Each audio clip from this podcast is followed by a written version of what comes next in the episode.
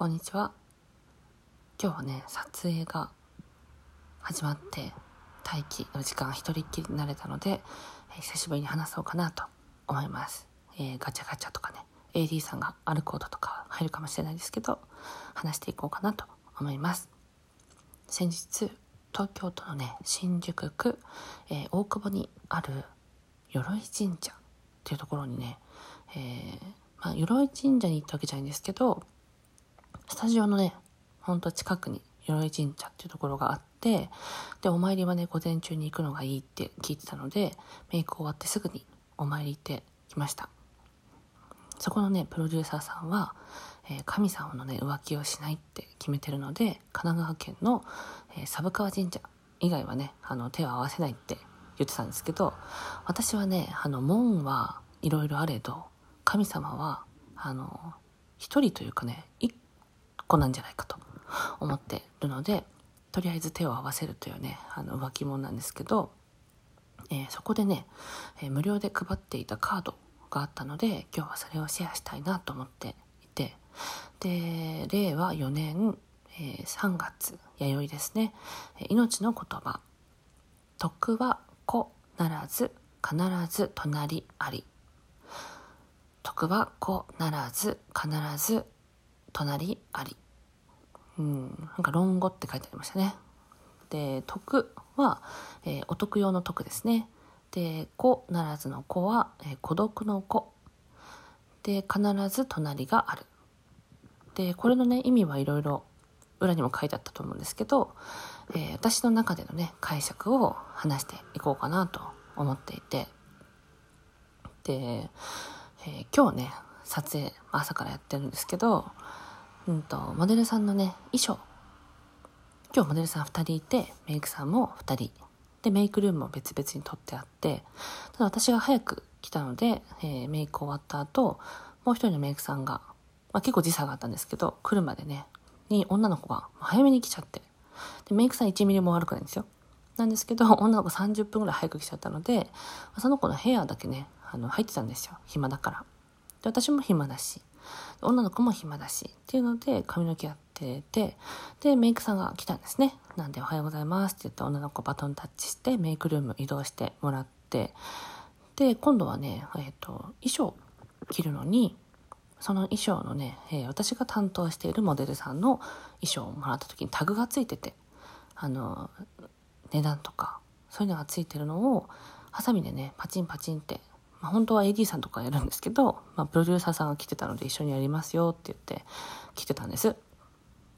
で、ハサミで切ってるうちに、と今日の衣装全部切っときますって言って、で、そしたら、あの、全体のね、集合しているロビーで、えー衣装バッグがね、置いてあって、で、今日私が担当するモデルさんと、えー今日朝私がヘアだけやった別のメイクさんが担当する衣装もね、同じとこに置いてあったんですよ。で、そこで、自分のね、モデルさんの洋服のタグをパチンパチンっていろんな何枚もついてるんですよ。下着とかにもついてるので、それをね、パチンパチンと切ってる中で、じゃあ隣にあるモデルさん、私が担当しないモデルさんのタグを切らずに戻れなくて、なんで私は一人で誰もいないんですよ。誰もいないロビーで、えー自分の担当するモデルさんの洋服のタグを切って、またしまって、で、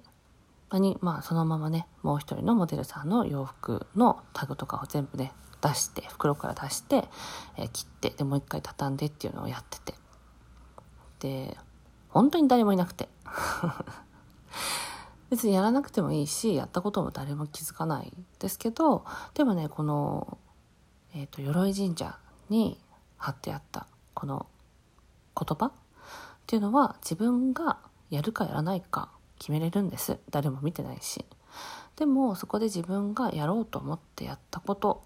っていうのは、実はね、孤独なことではなくて、誰も見てないから、やらなくてもいいって思うではなくて、やったことっていうのを今自分が見てて、で、やったんだねってことを自分が隣にいてくれてると思うんですよ。で、そのやったことっていうのが誰にも言わなくても自分の中で自信になっていくと私はね結構信じてるんですよ。うん、でも